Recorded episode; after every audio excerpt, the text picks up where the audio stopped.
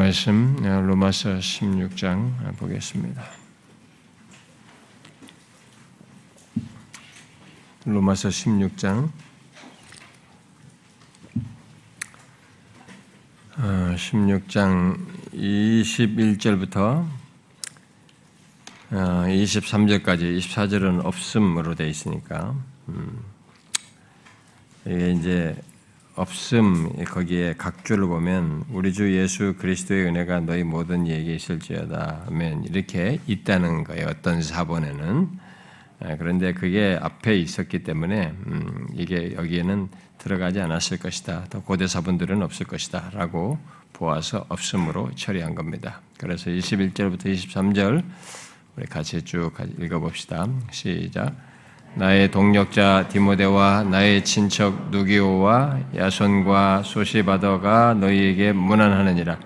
이 편지를 기록하는 나 더디오도 주 안에서 너희에게 문안하노라.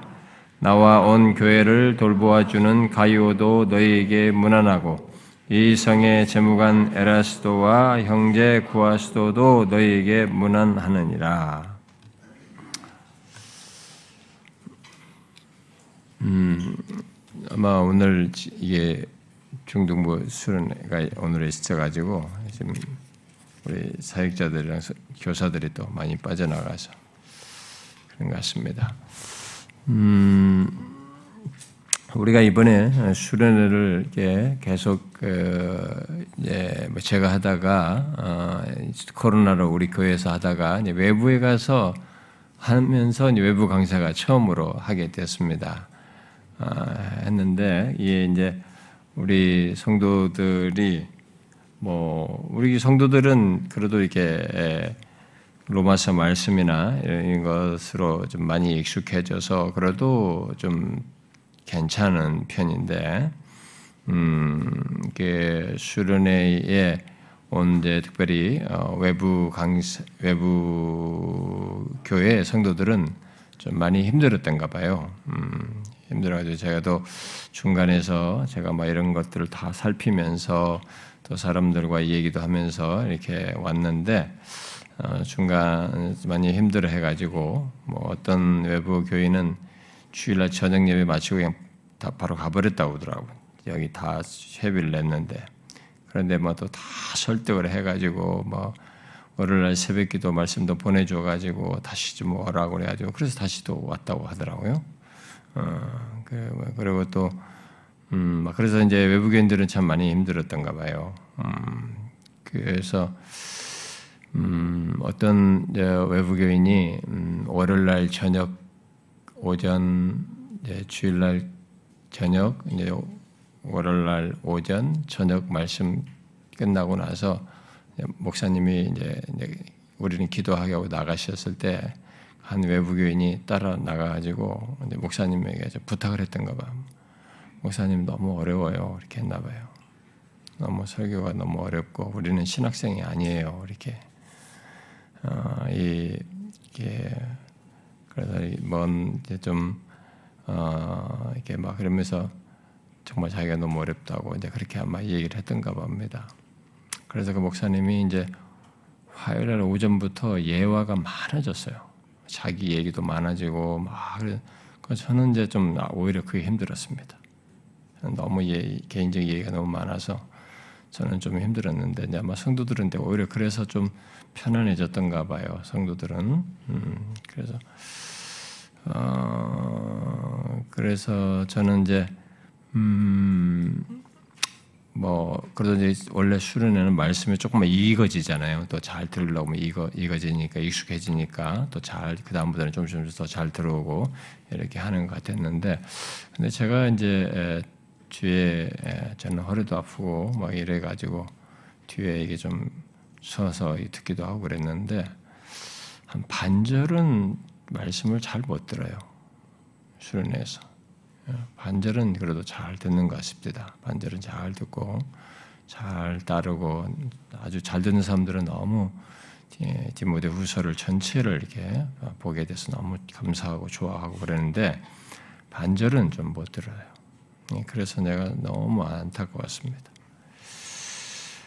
아, 그러는 중에 뭐 여러분들 중에 어떤 사람은 저한테 다시 수련을 하면 안 되냐 하는데 아, 저는 진짜로 그때 진짜 하나님께 기도했어요. 아, 정말 하나님 이번이 마지막입니다. 이렇게 진짜 그때 아, 거의 진짜 너무 힘들었거든요. 아, 그렇게 기도하면서 마지막이다 했고 그래서 제가 은퇴하는 해 마지막 해는 뭐 어떤 동사 목사한테 좀 설교 기회를 많이 주고 대신 내가 좀 준비 좀 해가지고 뭐 할 수 있을런지 뭐 그 정도는 뭐 은퇴 이후에 나한테 혹시 기회가 온다 그러면 뭐 그때는 모르겠다마는 어, 그때 마지막 은퇴하는 해 정도는 할 수 있을지 몰라도 제가 하기는 어려울 것 같고요. 뭐 저한테도 뭐 오전하고 새벽만 일하면 안 되느냐 막 이렇게 또 얘기를 하고 어떤 사람은 옛날에 우리 교회에서 설교했던 것들 중에 여기 뒤에 사람들은 다 못 들었는데 옛날에 했던 것을 현장에서 그대로 좀 듣도록 설교를 해주면 안 되느냐 이런 사람도 있고 어, 뭐꼭 저는 이제 방법도 여러 가지 생각을 해보겠습니다. 제가 음, 예, 어떤 게 좋은 것인지 음, 그런 방법도 생각해 봐서 어쨌든 어, 제가 지금까지 수련회에서 갱성해 왔던 그런 분위기가 이렇게 끊겼어요. 조금 음, 예배하고 같이 기도하고 성도들이 그렇게 하는 그런 영적인 그런 상태나 분위기라든가 이런 것들이 어, 좀 끊겼습니다. 그래서 제가 좀 염려가 되기도 하는데, 음, 하여튼 제가 많이 고민하면서 기도하면서 어떻게 보완을 할 것인지, 좀 외부 강사를 모셔서 그분에게 어떻게 부탁을 할 것인지, 뭐 이런 것들을 좀 많이 고민하면서 어, 내년을 준비를 해보도록 하겠습니다. 하여튼 음, 그래도 우리 지체들은 어, 잘 그래도 들었고 어, 훈련이 돼서 많이 잘 듣긴 해요. 근데 어쨌든 제가 약간 반절 정도는 잘 못 들으니까 그 사람들은 얼마나 이 다음에 이 수련에 대한 기대치가 없어졌을까, 얼마나 이것에 대해서 힘들었을까, 뭐 이런 생각이 좀 들고 좀 아쉬운 마음이 있었습니다. 아, 이번에 우리가 이 수련회에 그 식수 인원을 이게 착 정해줘서 예, 보통은 이렇게 좀 조절을 하는데 저, 저 양반들은 아주 그렇게 좀 우리를 픽스를 해놔가지고 몇 끼니마다 50인분을 우리가 안 먹고 돈 줬습니다. 그러니까 59, 45, 450인분을 그냥 생돈을 줬습니다. 우리 성도들이 너무 안 먹으셔가지고 먹지도 않고 돈을 주었습니다. 그래서 너무 아쉽더라고요. 음. 그래서 참 그것도 아쉽고. 음.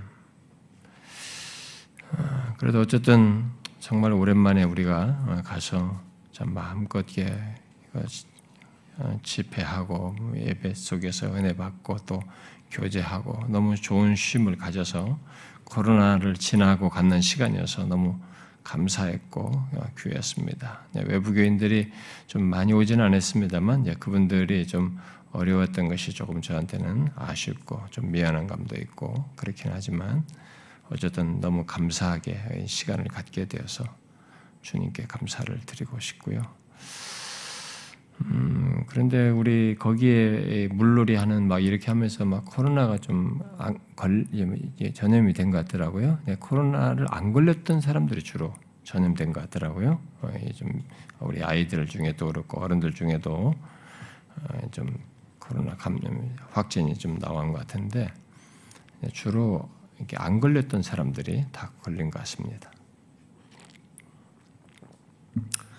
아무 더 심해지지 않고 잘 낫게 해주시기를 구하고요. 음. 자, 이제 우리가 어, 로마서의 이 끝자락에 지금 와 있는데요. 음, 바울이 로마 교회에 보낸 이 편지 끝자락에서 어, 로마 교회 성도들에게 어, 문안 인사를 한 뒤에 바울은 이제 어, 좋은 소문이 들리고 있는 이 로마 교회에 이방의 다른 교회들에게 있었던 일이 다른 이방인 교회들에게 있었던 막 거짓 교사들이 일어나고 교회 안에 분쟁이 일어나고 막 이런 여러 가지 있었던 일들이 로마 교회 그 좋은 소문이 있는 이 교회에 일어날 것이 염려되어서 경고적인 권면을 말한 것을 우리가 살폈죠. 그게 이제 17절부터 20절 그 인사마당에 그런 말을 목회적인 마음에서 하고 싶었던 겁니다. 그래서 그 내용을 덧붙였죠. 자, 이제 그 내용들 이후에 이 편지를 쓰고 있는 이 장소가 고린도 지방이란 말이에요. 다 대부분 학자들이 다 그렇게 말하고 있는데 이 고린도에서 편지를 쓰면 쓰고 이 로마서를 써서 이제 여기서 보낼 건데 이 고린도에 있는 동력자들로부터 또 로마 교회에 대한 인사를 이제 마지막에 또 더 덧붙이는 내용이 우리가 읽은 21절부터 23절의 내용입니다. 음, 이 내용은 어, 떤 교훈적인 내용을 크게 담고 있지를 않아요. 그래서 제가 이걸 이 단락으로 나누어서 오늘 말씀 전하는 것이 너무 괴로웠습니다. 너무 이거 읽고 또 뭔 무슨 여기서 어떤 내용을 뭐 말하는 것이 특별하게 교훈적인 내용도 많지 않은 듯해서 참이 뒤에 25절부터 27절을 이게 더 묶어서 살피는 것이 좋겠다 싶은데 이 25절부터 27절은 아, 이 로마서의 중심 주제를 요약하는 말을 하면서 끝내고 있어가지고 이 내용이 굉장히 중요해요. 아, 그래서 이걸 거기다 묶어이기 어려워요. 이건 별도로 살펴야 될 참 더 귀한 내용이 담겨져 있어서 예, 같이 섞기가 어려웠습니다. 또 묶으면은 또 너무 또 길어지기도 하고. 아, 그래서 일단은 바울이 예, 고른도의 그 어, 자기와 함께 있는 사람들의 로마 교회 성도들에 대한 인사를 덧붙이는 이 내용 속에서 어, 바울이 이제 고린도에 있는 어떤 여덟 명을 얘기하죠. 여덟 명의 열여덟 명을 여기서 말하고 있습니다. 그런데 어떻게 보면 이 내용들은 별것 아닌 것처럼 보여요. 뭐 별것 뭐 무난 인사, 뭐 이들의 인사 그런 얘기처럼 얘기죠 실제로. 어, 그래서 그저 어, 자기와 함께 있는 이 사람들을 이렇게 말하면서 어, 그냥 흔한 인사를 하는 것으로 보이기도 합니다. 그러나 우리는 뭐 그런 그러면서 그냥 뭐 흔한 인사를 한다라고 건너갈 수도 있지만 우리는 이런 인사를 서로 주고받는 것에 대해 생각해 봐야 됩니다. 고린도 지방과 조금 좀 떨어져 있는 로마에 한참 떨어져 있는 이 그들 사이에서 이런 교, 인, 문안 인사를 하는 이들의 관계를 한번 생각해 이런 이런 일이 있는 것을 생각해 봐야 됩니다.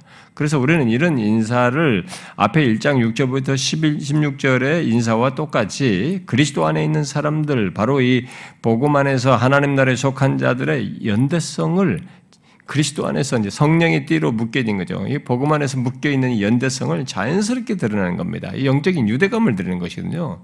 아, 그러니까 이런 것은 저절로 생기는 게 아니에요. 이건 있기 때문에 드러내는 겁니다. 음, 이제 그런 차원에서 우리가 이것을 좀 다시 아, 좀 주목해서 볼 필요가 있습니다.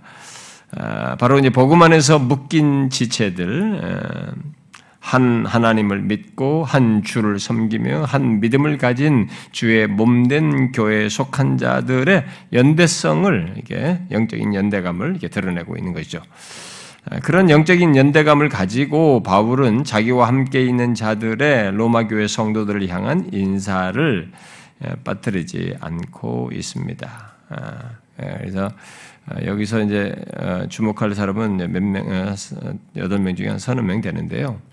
뭐 저도 이제 이 내용이 너무 정말 로마서 전체에서 가장 예, 한 번의 설교의 내용 중에서 가장 메시지가 좀 불분명하고 좀, 좀 약하다고 그럴까요? 이게 좀 그런 말씀은 택한 겁니다. 오늘 본문이. 우리가 참 저도 너무너무 고민됐던 이 본문이지만 그래도 지금 제가 말한 이 포인트를 염두에 두고 어, 이, 이 내용을 어, 보면 좋겠어요. 자, 여기서 우리가 이제 주목할 사람들은 8명 중에 한 서너 명쯤 되는데요. 어, 먼저 바울은 이제 디모데를 얘기하죠. 디모데를 얘기하는데 나의 동력자 디모데와 나의 친척 누교와 야손과 소시바나가 너에게 문안한다. 이렇게 얘기하죠. 아, 바울이 제일 먼저 말하는 이 디모데는 뭐 여러분들이 이번 수련회에서도 어, 이게 바울이 디모데에게 보낸 편지를 통해서 이렇게 봤듯이 어, 바울이 제일 먼저 어, 말하는 이 디모데 아, 이게 바울에게 있어서 디모데와의 관계는 정말 오래도록 마지막 그 자기가 마지막 쓰는 서신에까지도 디모데에게 보내면서 어, 그 관계를 중요하게 말할 정도로 진짜 바울과 오랫동안 함께한 동력자입니다. 아, 바울은 예, 디모데서 1장에서 어, 그를 믿음 안에서 참 아들 된자 지모데로 이렇게 말을 하죠. 그리고 그가 아, 바울의 이 전도팀에 합류하게 된 것은 이제 바울의 2차 전도 여행 때 사도행전 16장에 나오죠. 그때에 이제 디모데가 바울과 이렇게 합류하게 됩니다. 그래서 아, 바울의 가장 가까운 동력자가 되어서 함께 하는 그 여정이 쭉 진행됩니다. 아, 그래서 제가 이제 우리 우리 교회에서 마지막 그 은퇴하기 전에 이제 이 디모데 후서를 강의하겠다고 하는 것은 여러 가지 의미가 있습니다. 이 그 사람의 서신에서 그가 자신이 마무리한다고 할 때 무엇이 소중한지를 디모데에게 잘 표현하고 있거든요. 그 내용 여러분들 이번에 개괄적으로 들었기는 하지만은 뭐 저는 상당히 뭐 한 1년 이상씩 1, 2년에 걸쳐서 그걸 다 강의를 할 것인데 음, 굉장히 바울의 그 애절함도 있지만 무엇이 이 세대 지금 어, 자기가 떠나고 여기서 복음이 계속 전해지는 이 환경 속에서 무엇이 그 시대 속에서 뭘 알고 중요시 여기게 되는지에 대한 절박한 그런 그의 중심 마음에 담긴 그런 내용들이 거기 쭉 담겨져 있죠. 음. 그런데 이 디모데와의 관계 속에서는 그런 것이 교감될 수 있는 그런 오랜 관계를 같이 가졌던 것입니다. 아, 이제 바울은 이제 고린도전서 4장 17절에서 디모데를 어떻게 말하냐면 내가 주 안에서 내 사랑하고 신실한 아들 디모데다 이렇게 말을 하기도 하죠. 또 고린도전서 16장에서는 그도 나와 같이 주의 일을 힘쓰는 자이다라고 얘기합니다. 그리고 바울이 이게 편지를 어, 보낼 때 고린도 교회 보낼 때 또 빌립보 교회 보낼 때 또 골로새 교회 보낼 때 또 데살로니가 교회 편지를 보낼 때 그리고 빌레몬에게 편지 보낼 때도 보면 그러니까 굉장히 많은 서신이죠. 그 많은 서신에 보낼 때에 바울이 디모데를 같이 언급해요. 나 사도된 바울과 디모데가 이렇게 너희들에게 문안한다. 이렇게 그 정도로 여러 교회에다가 말할 때마다 바울은 디모데를 자기와 묶어서 문안하는 이런 모습을 보게 됩니다. 그 정도로 바울, 바울 디모데는 바울의 진짜 동력자. 여기 말한 이 내용 그대로예요. 진짜 그의 동력자로서 오랫동안 함께 했던 것이죠. 그래서 여기서 바울은 자기와 함께 고린도에서 문안하는 사람으로 제일 먼저 디모데를 이들에게 언급을 하고 있어요. 음, 바로 바울의 동력자로서 말이죠. 음. 근데 디모데를 어, 이게 동력자라고 이게 하는 것은 이 편지를 쓸 때까지 그러니까 이때까지는 아마 8년 정도로 보여집니다. 디모데 후서를 할 때까지는 약 한 15년 정도 했을 거라고 봐지는데 이때까지 한 8년 동안 바울의 여행에 계속 동행하면서 중요한 일들, 바울이 시키는 어떤 중요한 일들, 몇 가지 특별한 사, 사명들을 이 디모데가 다 수행을 했거든요. 그렇게 자기를 동력하면서. 그러니까 바울 곁에 참 귀한 동력자로서 옆에 있었습니다. 마치 정말 그 아들이면서도 수행을 비서는 아니지만 굉장히 그 모든 일을 착착착 같이 하는 그런 어, 참 신실한 참 동력자였죠. 음. 그래서 여기 지금 그런 이 동력자가 바로 그런 내용들을 다 담고 있는 겁니다. 어. 사람이 이렇게 오랫동안 8년, 막 15년 막 계속 같이 이렇게 함께 하면서 마음을 같이 하면서 이렇게 막 하는 게 여러분 쉬운 게 아니잖아요.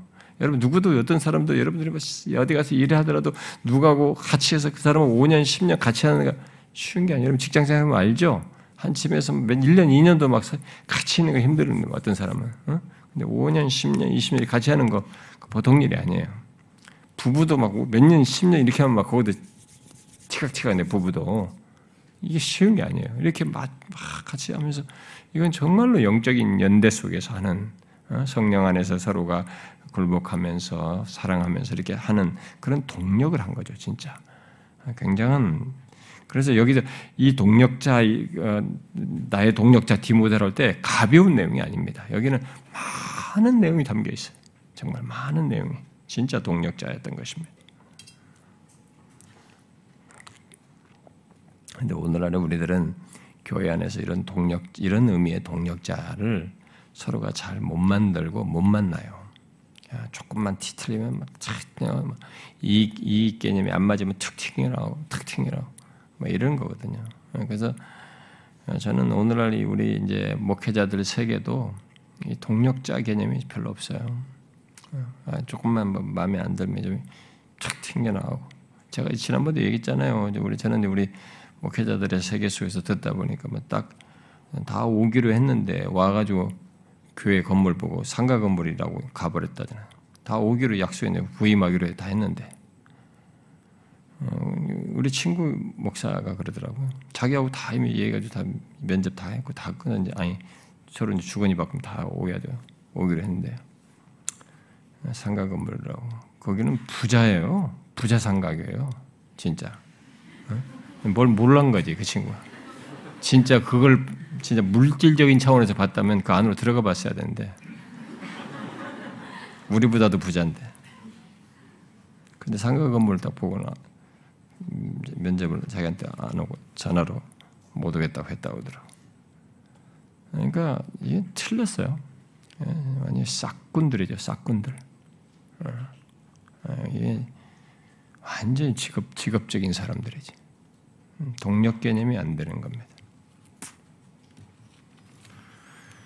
어, 여긴 진짜예요. 바울과 디모데는 정말 동력자입니다. 그리고 여기에 이어서 어, 누기오와 아, 야손과 아, 소시바너를 말하는데 그들은 바울이 나의 친척이다 이렇게 얘기를 하고 있습니다. 나의 친척 누기오, 어, 야손, 소시바너 그런데 이 친척은 어떤 사람은 진짜 실제로 바울의 친척이다, 뭐 혈육의 친척이다 이렇게 했는데 그건 아니고 앞에서부터 이 친척을 자기 동족 유대인으로 말한 것으로 어, 이해하는 것이 더 적절하다고 봅니다. 그래서 그런데 이 사람들에 대한 정보는 우리가 많은 학자들도 별로 아는 바가 없어서 우리 성경이 남겨진 바가 없어서 우리가 잘 모릅니다. 어, 근데 여기에 이들을 언급하는 것은 지금 여기에 언급되는 여덟 명은 로마 교회도 알려져 있기 때문에 그들의 문안을 하는 거예요. 더 고린도에 더 많은 사람이 있을 텐데 분명히 이들을 언급하는 것은 이들이 로마 교회에 알려져 있기 때문에 여기 고린도에서 편지를 쓰면서 이들이 너희들에게 문안한다라고 하면서 언급을 하는 것으로 보여집니다. 아, 그래서 이제 그 다음 어, 어, 주목할 사람은 22절에 어, 말하는 사람이죠. 이 편지를 기록하는 나 더디오도 주 안에서 너희에게 문안한다 라고 해서 더디오입니다. 그리스 로마 세계에서는 이 대필자가 아, 일반적이었습니다. 당시에요. 일반적이어서 어, 바울도 어, 대필자를 어, 썼던 것을 여기서 예, 말해주고 있죠. 여러분 아시죠? 성경의 여러 서신들이 바울의 대필형 대필자 옆에다가 일종의 서기관, 뭐 비서, 뭐 여러 가지 사람들이 번역을 합니다. 예, 예, 이 사람은 돼서 뭐 비서다, 뭐 서기관이다, 무슨 대필자다, 뭐 이런 용어들을 쓰는데 어쨌든 바울 옆에 이 사람이 있어가지고 항상 어, 감옥에 있을 때도 이제 불러주면은 감옥 옥중서신일 때도 옥중서신에게 대피라는 그 일을 했던 것이죠. 그러니까 굉장히 옆에 이제 뭐 따라다니나 막 이런 사람이었던 것으로 보이는데 여러분이 그 이제 성경을 한번 이제 보시면은 몇 개 서신에서 우리가 이제 그런 걸 좀 볼 수 있어요. 이건 이런 얘기가 나왔을 때 이게 이런 얘기는 드문 얘기거든요. 굉장히 드문 얘기. 그리고 특별히 여기 22절의 묘사는 성경 여기밖에 없어요. 이런 식으로 대필자가 직접 자기가 자기에 대해서 쓰는 것은 여기밖에 없는 건데 이런 식의 성경이 나온 것은 별로 없기 때문에 이런 기회가 나왔을 때 한번 읽어보면 좋습니다. 고린도 전서를 한번 보시면 고린도전서 16장 음, 고린도전서 16장 21절. 여러분들이 그 성경 그런 묘사를 읽을 때 좀 의문이 가졌을 거예요. 21절 뭐예요? 나 바울은 친필로 너에게 문안하느니 이렇게 얘기했어요. 음? 자, 이런 표현을 잘 염두에 둬봐요. 갈래, 그러면 고린도 교회도 지금 이 쓰면서 이 말을 좀 하고 있다는 걸 생각하시고 자 그다음에 갈라디아 교회도 마찬가지예요. 갈라디아 교회도 갈라디아서 6장을 보시면 음, 갈라디아서 6장 어, 11절 갈라디아서 6장 11절 그렇죠? 내 손으로 너에게 이렇게 큰 글자로 쓴 것을 보라. 자기가 지금 친필로 지금 예, 쓰고 있어요. 여기에 예, 갈라디아에 보내는 편지에 그다음에 골로새에도 보세요. 골로새에 보내는 편지에도 지금 옥중에서 쓸 때 그럼 여기 누가 지금 받아 쓰고 있는 건데 여기도 필사자가 있는 거죠. 예, 골로새서에서도 보면 골로새 4장 그 제일 마지막 절에 보면 4장 18절에 아, 나 바울은 친필로 문안하느니 내가 매인 것을 생각하라 은혜가 너에게 있을지어다 이렇게 했단 말이에요.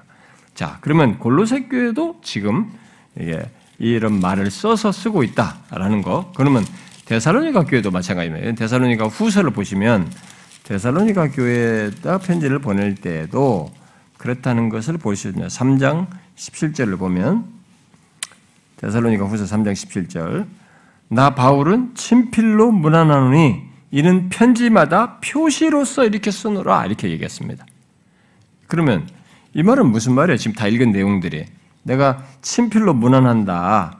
예? 이 편지마다 이런 내 표시로 내가 쓰는 마지막 표로 이걸 쓴다라는 말은 뭐예요? 마지막에 자기 필자를 쓰는 거예요. 그럼 앞부분은 대필자가 썼다는 거예요. 앞에는 다. 이런 묘사들은. 그러니까 지금 오늘 본문이 그, 그 케이스를, 기술을 정확하게 한 거예요, 이제. 그 사례를. 예? 예, 여기 지금 이제 더디오를 끼고 그 사례를 정확하게 말해준 겁니다. 아, 이제 그러면 이제 우리가 질문이 생길 수 있습니다. 이런, 이런 사실을 알게 되면, 음, 그러면 바울이 이 대필자를 비서에게 어? 이렇게 그러면 쓰라고 했을 때 그럼 어떻게 대필자가 썼을까? 바울의 편지를 바울의 말을 어떻게 썼을까? 이런 질문이 생길 수 있죠. 어, 어 바울이 이렇게 뭐라고 쭉 말을 하고 어, 거기 뭐 빌립보 교회 아니 골로새 교회 이런 문제가 있으니까 이렇게 이렇게, 이렇게 하라고 써라. 바울이 이렇게 말을 하고 그것을 대필자가 자기가 그 내용을 알아서 담았을까? 아니면 바울이 말하는 그대로 또박또박 받았었을까? 어떤 것 같아요? 전자 같아요, 후자 같아요? 하나하나 불러준 대로 받았었을 것 같아요. 아니면 바울이 뭐라고 써라고 이렇게 다 쭉 말하고 나서 거기에 그걸 자기가 이렇게 그 내용을 자기가 이 대필자가 알아서 이렇게 담아, 담았을 것 같아요. 음?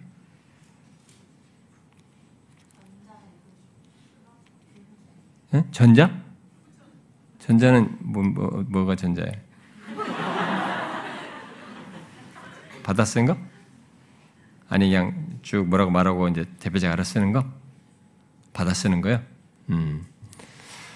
어, 이, 이런, 여기 구, 이 구절이 나오기 때문에 이제 그런 의문이 생겨요. 이 바울의 서신들에 대한 성경의 기록에 대한 퀘션을 갖는 사람들이 생겨나고 이것을 걸 가지고 이걸 빌미로 해가지고 성경의 정경성에 대한 의문을 던지는 사람도 생겨났어요. 그렇기 때문에 이것은 좀 설명이 필요로 한 겁니다. 아, 바울이 말하는 이 내용은 굉장히 중요한 계시입니다. 성경의 이 앞으로 신앙의 모든 획을 긋는 것이기 때문에 그리고 자칫 잘못하면 단어 하나 그리고 수동태와 능동태 표현들이 달라진 것에 따라서 주체가 바뀌기도 하고 그러기 때문에 이것을 하나님의 진리를 담고 있단 말이에요, 특별히. 예, 그래서 조금이라도 오류가 없어야 하기 때문에 아, 이 대필자들이 임의적으로 어떤 말한 걸 가지고 자기가 자기 글로서 쓴다고는 볼 수가 없어요. 그것은 하나씩 하나씩 불러주는 대로 받아서 썼을 것이라고 보는 것입니다. 아, 그건 많은 학자들이 예, 그렇게 말을 하고 있습니다. 음, 그, 렇게 했을 때니까 이렇게 다 일치가 되는 거죠. 음? 어, 대표자가 할 때마다 내용이 달라질 수는 안 되니까.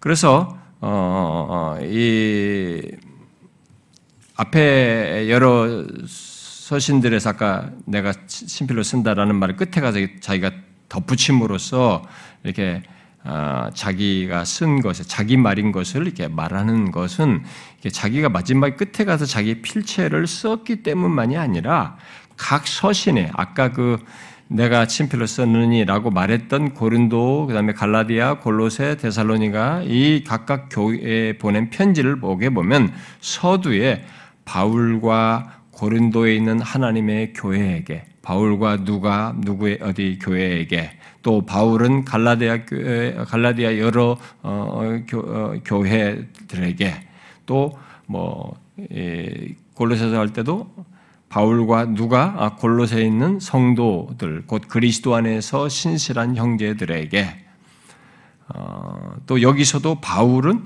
로마에서 하나님과 이게 사랑하심을 입은 어, 받은 모든 자에게 쓴다라고 이게 로마에서도 그렇게 얘기해요. 그래서 앞에 자기가 바울이 이렇게 너희들에게 쓴다라는 말을 서두에서 분명히 밝혀요. 자기가 지금 구두로 얘기하는 거잖아요. 여기는 받아 쓰는 것이고. 그래 받아 쓰긴 하지만 결국 다 모두가 하나씩 하나씩 내가 누구에게 내가 직접 너희들에게 말하는 것임을 편지를 쓰는 내용임을 서두에 다 밝히는 겁니다. 그래서 이 사람이 쓴 글일 수 없어요. 이렇게 다 일일이 각 교회에 대해서 바울이 쓰는 내용입니다. 전달하는 내용인 것이죠. 자, 그런데 흥미로운 것은 음, 음, 22절을 더디오가 말하고 있는 것입니다. 음? 이제 신약 성경 속에서 이런 내용이 없어요. 여기만 딱 있는 겁니다. 로마서에만. 그러니까 정상적이라면 이렇게 돼야 되겠죠. 아, 바울이 더디오에게 이렇게 쓰라고 너는 받아 쓰는 사람이니까 이렇게 쓰라고 말했죠. 이 편지를 쓰고 있는 더디오도 주 안에서 너희에게 무난하노라. 이렇게 쓰는 것이 바울의 말을 받아서 이렇게 쓰는 것이 맞죠. 정상적이라면.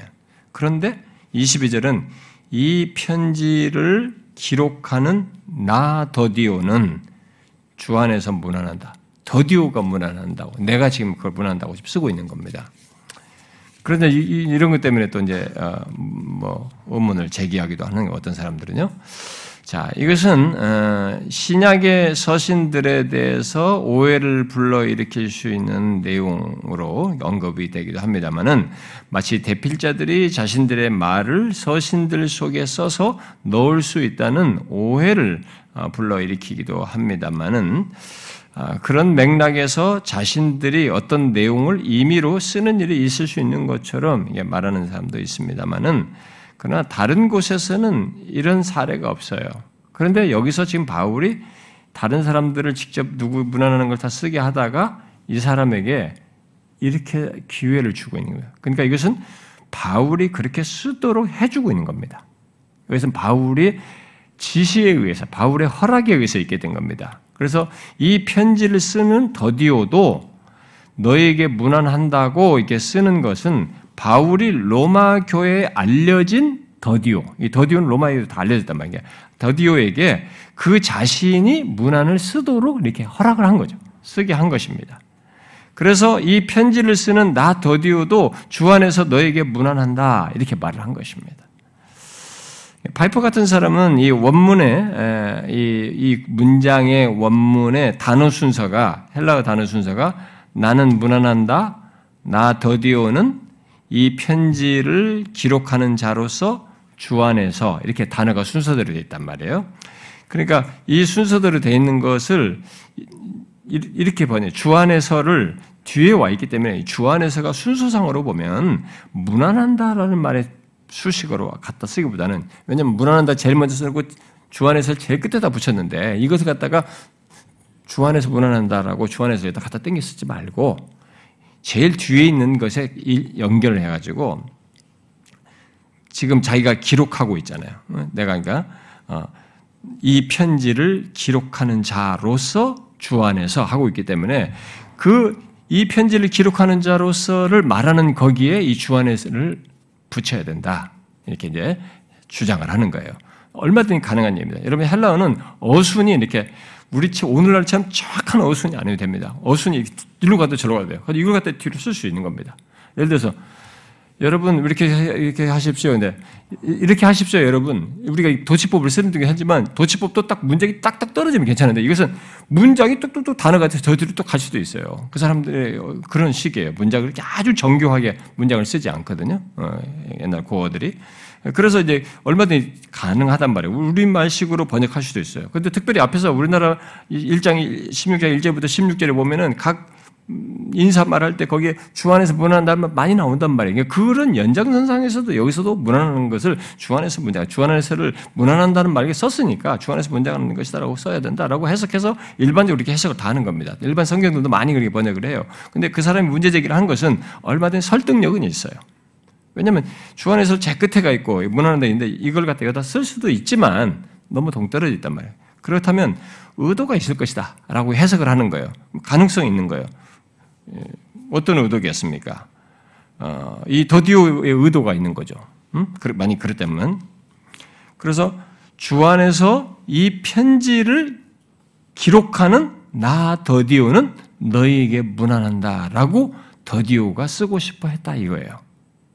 그러니까 주 안에서를 저기 무난하다를 것을 수식하는 말로 쓰는 게 아니라 주 안에서 이 편지를 기록하는 나 더디오는 이렇게 하면서 이 기록하는 것이 주 안에서 쓰고 있다는 것을 더디오는 자기 말로 쓸 때 주의해서 쓰고 있다라는 거예요. 그렇게 되면 상당히 의미가 있어요. 그러면 어, 그러면 음,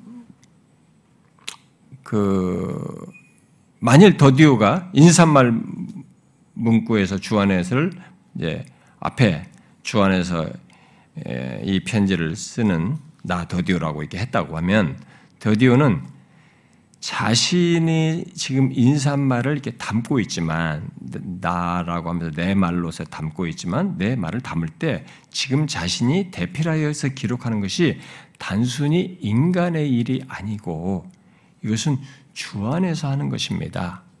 그러니까 주 안에서 하는 일입니다. 주님이 주님의 감독을 받고 주님을 의지하여서 쓰는 것입니다라는 것을 피력하는 거죠. 그런 의중을 담고 이 말을 쓰고 있는 거죠. 이 주 안에서를 기록하다는 것에 수식하였음으로써.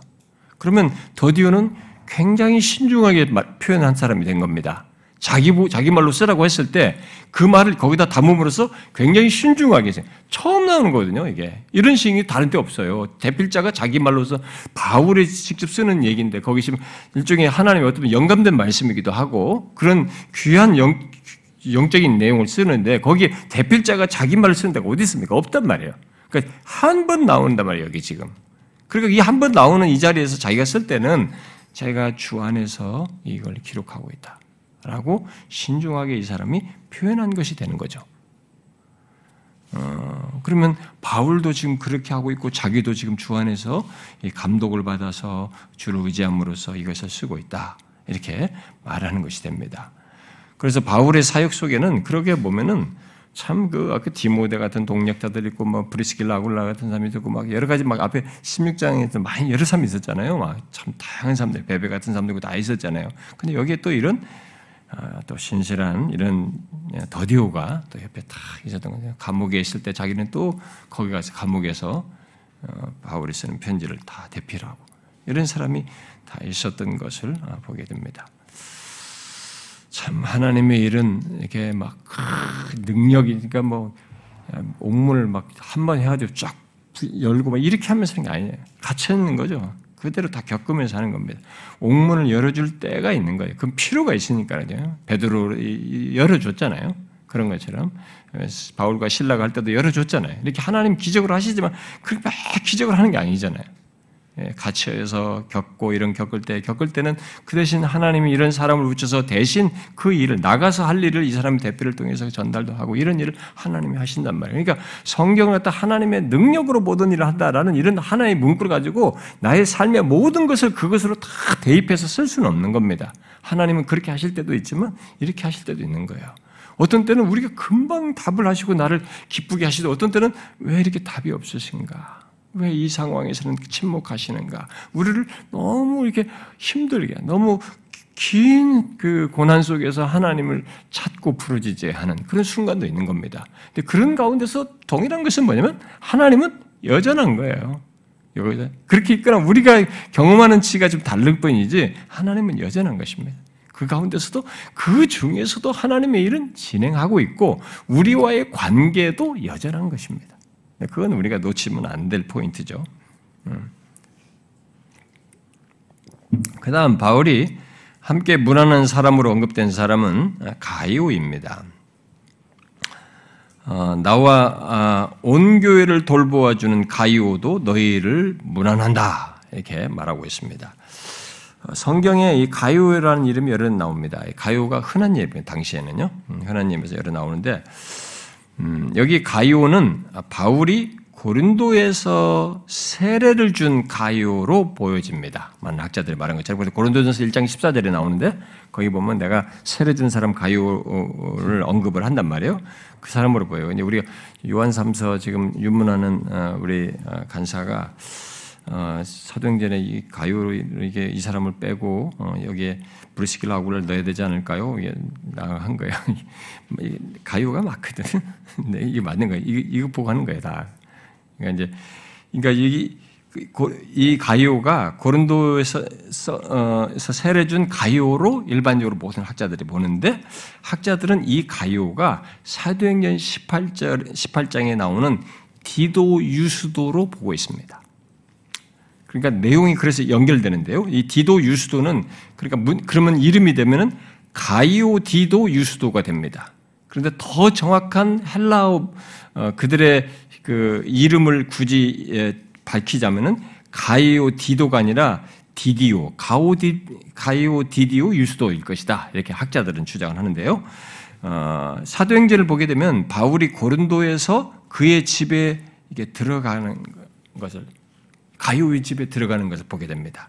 예, 사도행전 18장에 보면은 어, 이 그러니까 디도 유스도를 집에 들어가는데 이게 결국 이게 가요 디디 유스도라고 할 때 가요 집에 들어가는 것을 거기서 기록하고 있어요.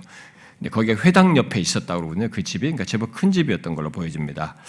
그런데 여기서 바울은 이 가요가 자기뿐만 아니라 온 교회를 돌아보아 준 것을 말하면서 그의 문안 인사를 하고 있습니다. 자, 여러분 여기서도 어, 가이오 앞에 붙여진 수식어를 잘 보세요. 음? 여기도 나와 온 교회를 돌보아 주는 가이오 이렇게 말하고 있습니다. 그러니까 가이오는 어, 바울이 고린도에 왔을 때 그를 영접하여서 대접을 한 거죠.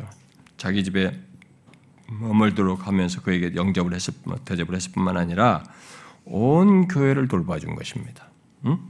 그런데 여기 온 교회를 돌봐줬다는 게 구체적으로 뭘까라고 이제 사람들이 질문할 때 아니면 두 가지로 거의 두 가지 중에 두 가지를 설명을 합니다. 하나는 그가 자기 집을 고린도 안에서 성도들이 모이는 교회로 쓰도록 했, 쓰도록 하고 그 가운데서 이 교회 성도들을 돌보는 잘 섬기는 일을 했을 것이다 이렇게 말하는 그런 의미로 말한 것 같다라고 하는 것과 아니면은 가이오 집에 이 지금 제가 요한 2서 3서도 설교했는데 2서 3서에는 그런 문제가 나오거든요.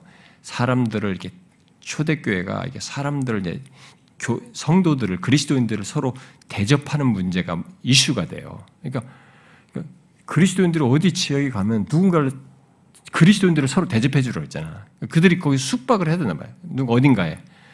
숙박할 만한 데 마땅하지 않은 게 그런데 그리스도인들은 서로 추천을 해가지고 그리스도인 집에 영접을 해줬던 겁니다. 근데 이 거짓된 사람들, 가짜들이 자기도 그리스도를 팔아먹으면서 그런 데 가서 대접을 받고 막 돈도 챙기고 막 이런 거예요.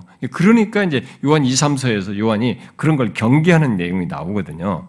그러니까 이제 어, 당시에는 그런 일들이 이제 신자들 안에서만 서로 통용되어 있습니다. 그러니까 누가 추천, 누가 어느 지방에 가면 어느 누구를 찾아가서 거기에 이렇게 추천을 써주고 그런단 말이에요.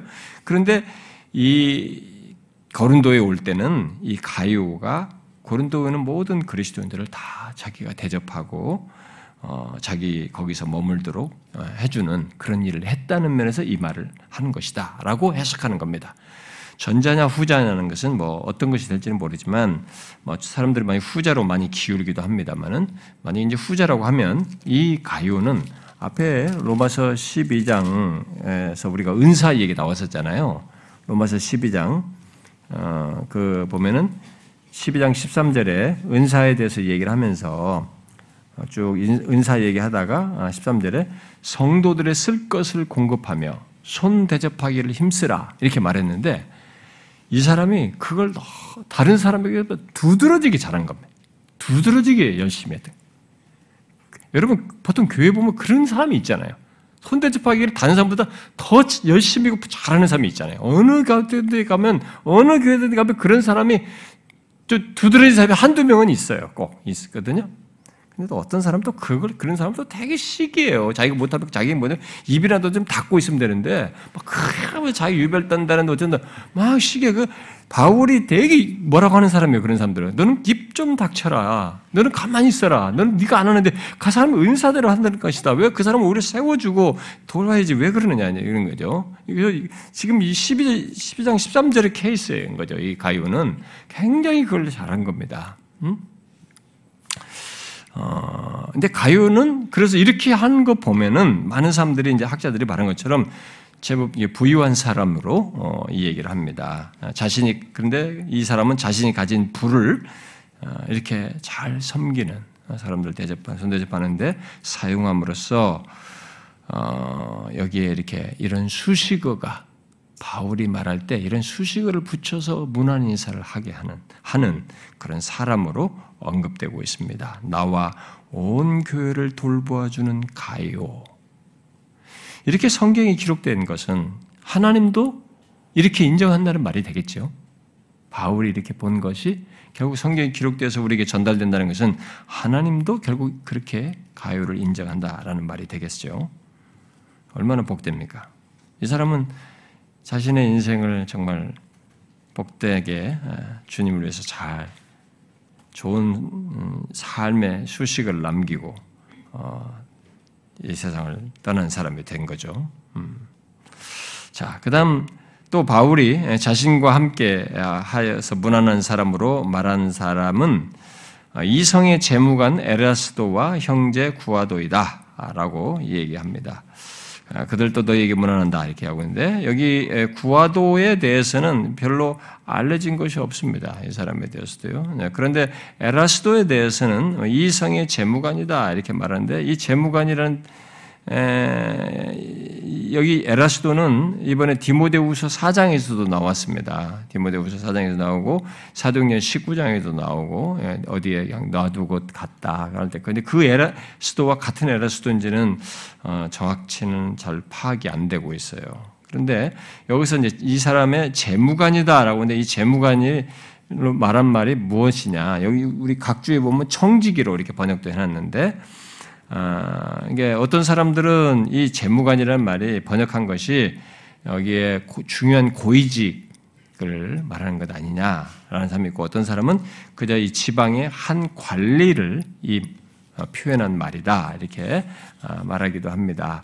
그런데 가장 뭐 일반적으로 말을 하면 그 성에 어떤 책임 있는 지방 관리 정도로 생각할 수 있을 것 같습니다. 머리 같은 사람은 이 도시에서 영향력 있는 큰 지위를 갖고 있었던 사람이라고 말하기도 하는데, 어, 하여튼 다양한 설명을 할 수 있어요. 아, 그래서 이 고린도 교회 안에 그렇게 보면 고린도 교회 안은 회당장 그리스보도 있었거든요. 회당장이 어, 영향력이 있거든요. 회당장은 예, 이 회당장 그리스보도 어, 예수 믿어가지고 고린도 교회 성도가 됐죠. 사도행전 18장에. 근데 여기 그러면 여기 그, 여기 에라스도도 어, 이제 어, 에라스도도 이제 그런 만약에 좀 그런 영향력 있는 사람이면 그런 사람도 고린도 교회 성도로 있는 것입니다. 어쨌든 여기 언급된 사람들은 어, 로마 교회에 이제 알려진 사람들이기 때문에 그래서 구화도도 다 거기 포함해 가지고 이들이 너희들이 알고 있는 이들이 너희들을 무난한다 이렇게 언급한 것으로 보입니다. 그런데 여기 구화도에 대해서는 예, 별로 어떤 수식어가 없고 그냥 그리스도 안에서 한 형제, 예, 그냥 형제 구화도만 얘기하는 거죠. 그래서 형제 구하도 정도만 얘기하고 있는데 아, 물론 이 편지는 아, 그리스도 안에서 한 형제임을 이게 말을 하는 것이죠. 이게 어, 이 형제는 뭐 그냥 누구의 형제는 아니고 그리스도 안에서 한 형제를 말하는 표현으로 보여지는데 네, 그리스도 안에서 한 형제라는 사실만으로도 이들은 서로 무난하고 서로 위로를 하는 네, 그런 관계에 있음을 표현해 주고 있습니다. 아, 우리는 앞에 1장, 16장 1절부터 16절의 문안 인사와 여기 덧붙여진 고린도 교회 성도들의 문안 인사를 통해서 한 가지 질문을 좀 체크를 해볼 필요가 있어요. 우리들의 영적인 유대감, 바로 나의 영, 적인 유대감은 어떤지를 한번 체크해 볼 필요가 있어요. 아, 과연 나는 이 복음 안에서 한 형제라는 사실만으로도 서로를 이렇게 무난하고 어, 그 문안으로 위로를 얻고 서로 기뻐하는 이런 것을 가지고 있는가? 예?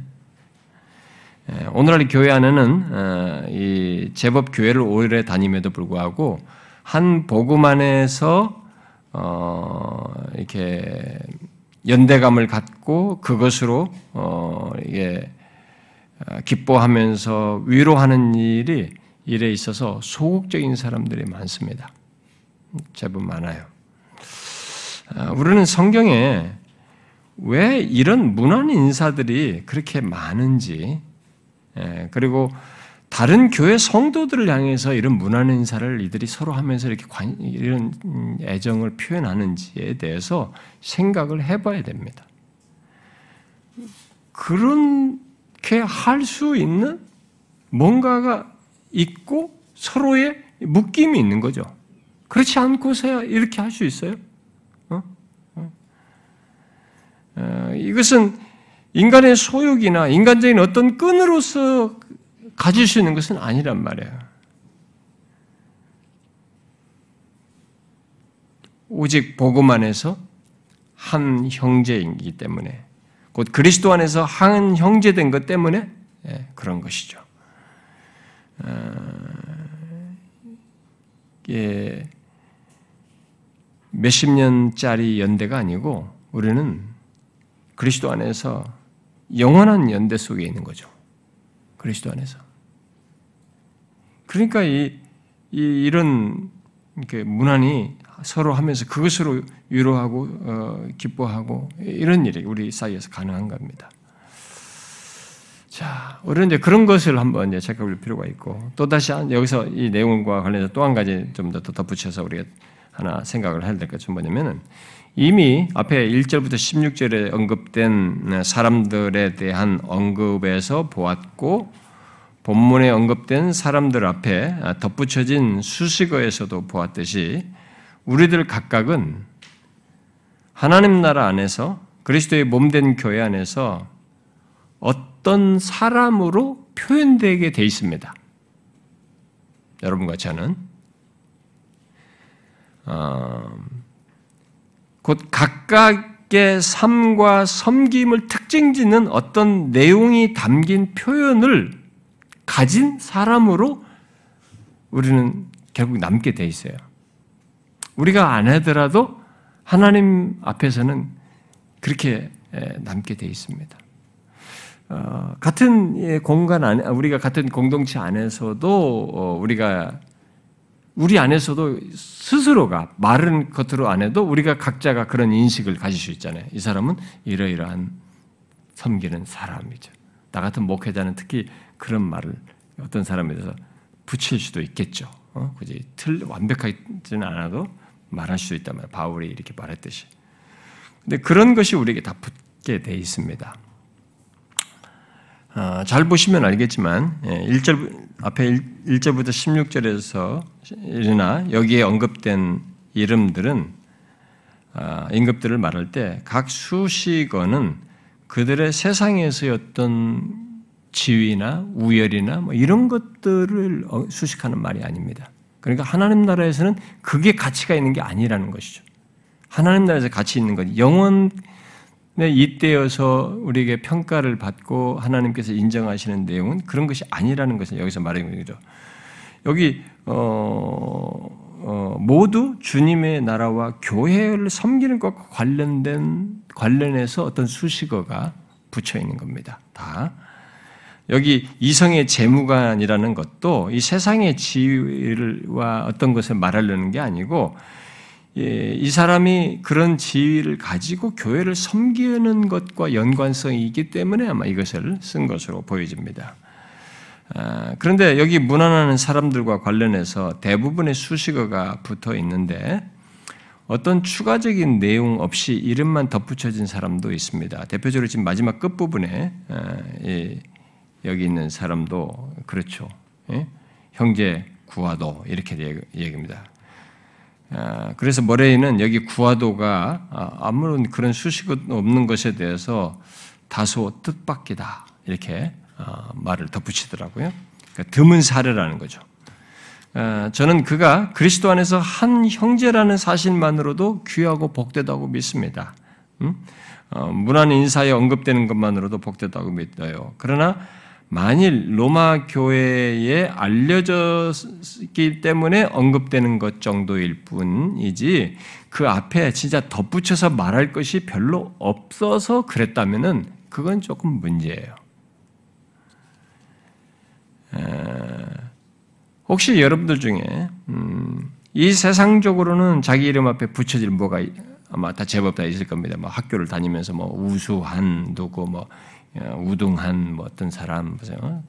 아, 좋은 뭐 어떤 성격이 좋은 사람들을 잘 섬기는 뭐 어, 이, 이 뭐야 직장에서 뭐 아주 성실한 누구 뭐 어떤 또 인생의 이런 것을 업적을 이룬 누구 이렇게 하여튼 세상에서 나름 여러분들의 앞에 수식어가 붙어서 아 이 사람은 우리 직장에서 이런 사람이에요. 하면서 이게 칭찬은 뭐가 수식어 아마 여러분들 얼마나 붙일 수 붙을 거예요.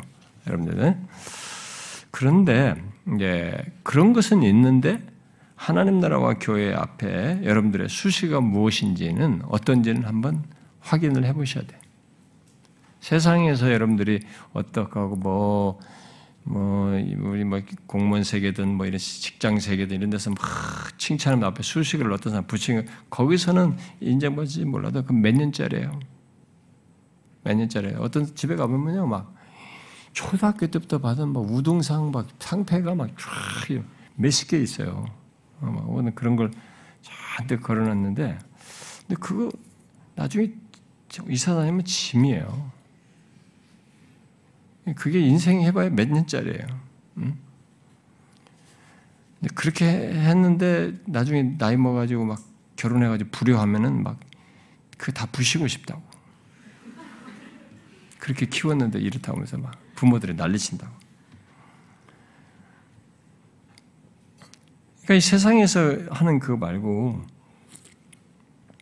몇 년짜리 말고 영원하신 하나님께서 지금 바울이 이렇게 예, 표시한 것처럼 하나님의 판단에 해당하는 것에 거의 해당하는 것인데 이렇게 붙여질 수식어가 무엇인지 여러분은 무엇이라고 생각합니까? 지난번 우리 16장 1절부터 말할 때도 제가 얘기했는데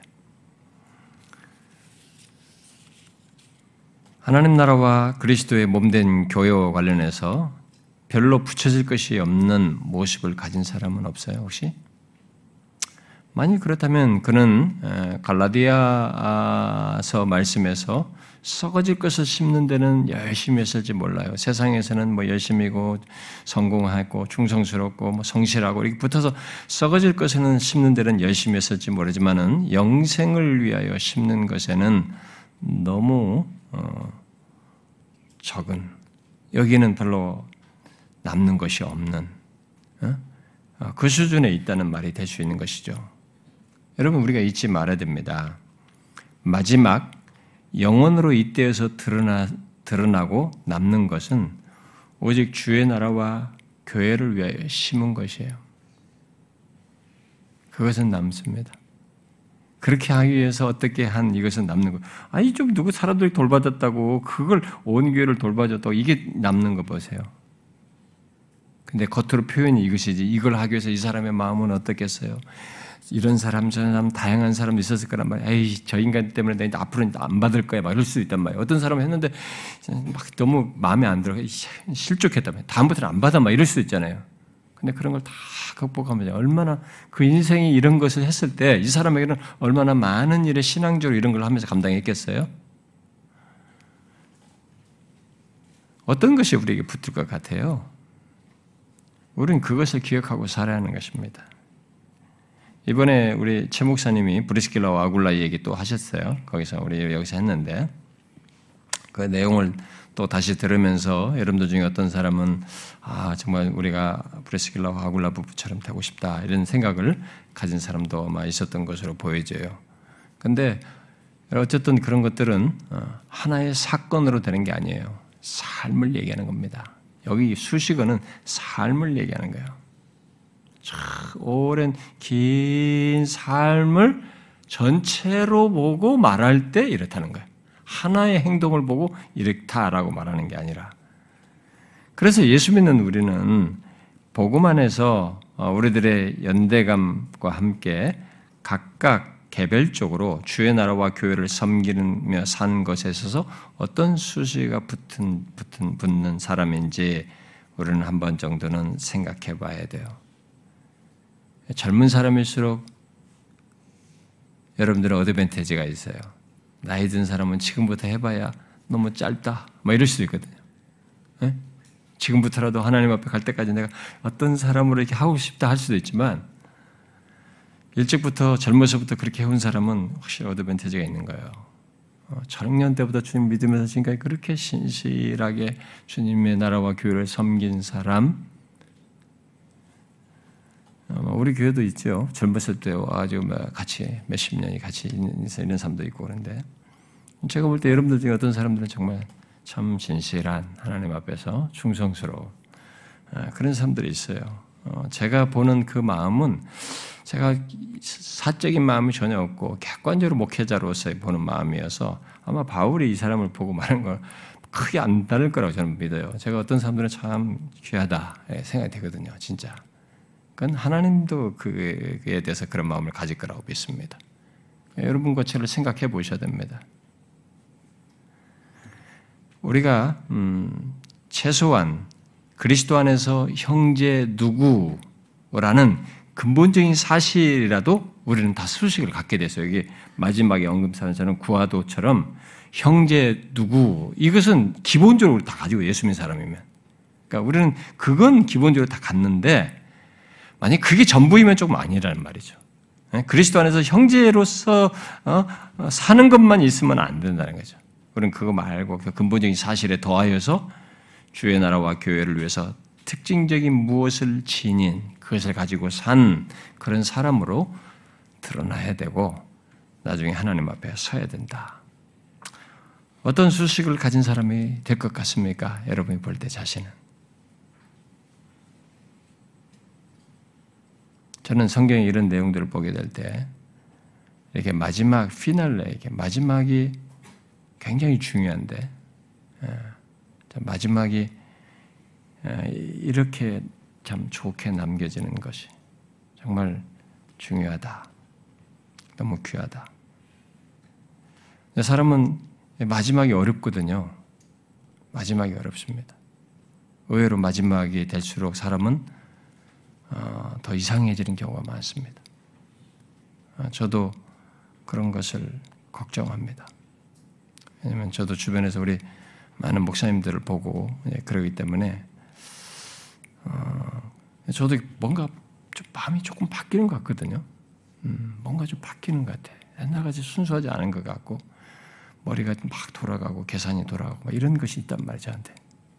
이게 참 그런 것들을 벗어나서 가야 되는데 음, 에, 마지막이까지 순전하게 어떤 사람으로서게 하나님의 복음을 위해서 진리를 위해서 하는 이런 사람이 돼야 된다고요. 어떻게 하나님께서 저를 말씀하실지 저는 모르지만 우리는 전 인생을 통틀어 뭔가 좋은 수식어를 갖는 사람이 되어야 되겠죠. 하나님께서 칭찬하시는 주께서 우리 공동체 지체들을 그렇게 귀하게 결론을 내리시는 그런 사람들로 세워지기 원합니다. 저는 우리 교회 지체들이 상대적으로 어, 긍정적인 요소가 많다고 봅니다. 그러나 안주할 건 아니에요. 우리들 중에도 여전히 아직도 어렵고 힘든 사람들이 있기 때문에 그런 사람들도 다 이렇게 그런 은혜를 맛보고 참 주님 앞에 귀한 수식을 가진 사람으로 어, 서기를 바라요.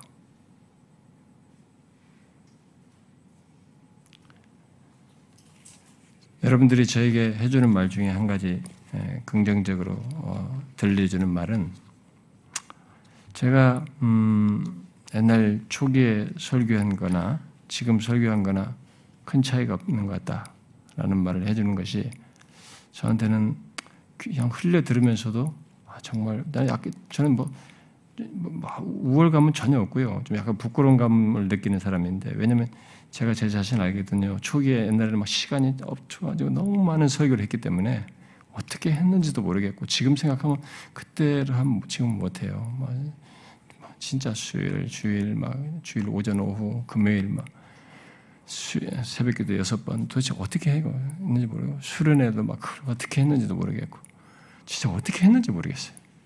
어, 그렇게 하면서 막 그래서 이제 몸이 많이 상하긴 했습니다만은 그렇게 해서 왔는데 그때는 너무 시간이 쫓기기 때문에 깊이 있게 못하고 그냥 주어진 시간에 한정돼서 최선을 다했을 뿐인데 그런데도 여러분들이 옛날 말씀이나 지금 말씀이 이게 거의 큰 차이가 없다.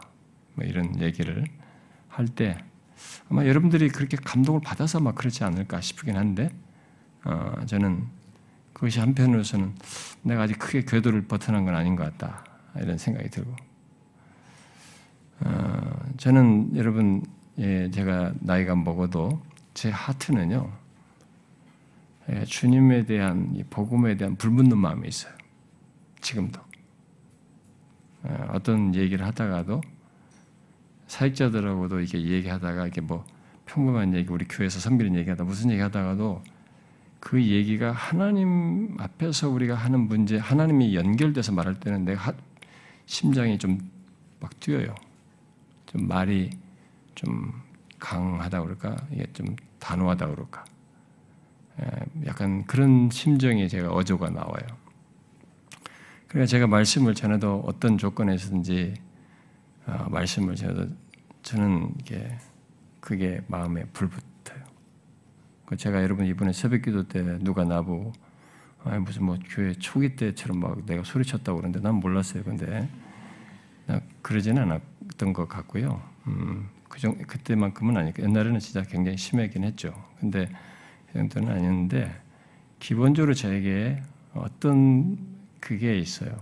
하나님의 행하심과 하나님 자신과 복음 이런 것이 있으면 제 마음에 불붙어요. 아마 저는 주께서 이것을 끄시지 않는 한 내가 죽을 때까지 하나님이 저한테 설교할 기회를 주거나 말씀을 전하게 해주면 그런 말씀을 전할 때는 내 마음은 불붙지 않을까. 내가 이 성대가 못 따라올 뿐이지 아마 내 마음은 불붙지 않을까. 이런 생각이 듭니다.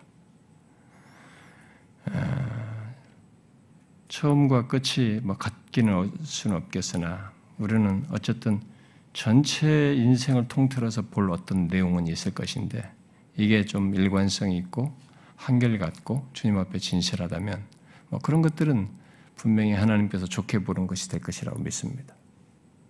저와 여러분이 우리 모두가 그러면 좋겠고 우리 교회 우리 장로님들, 권사님들, 집사님들 여러분들도 특별히 그러셔야 우리 사역자들도 마찬가지지만 그러셔야 됩니다. 끝까지 자꾸 내세우, 내세우고 싶고 나를 드러내고 싶은 유혹을 확 받지만 그거 계속 죽여가면서 죽여가면서 참 주님 앞에 꾸준히 진실하게 일관되게 섬기는 그런 사람들이 되어야 됩니다. 그래서 마지막에 하나님이 우리를 무엇으로 평가할까를 생각해야 돼. 그건 굉장히 중요하거든요. 기도합시다.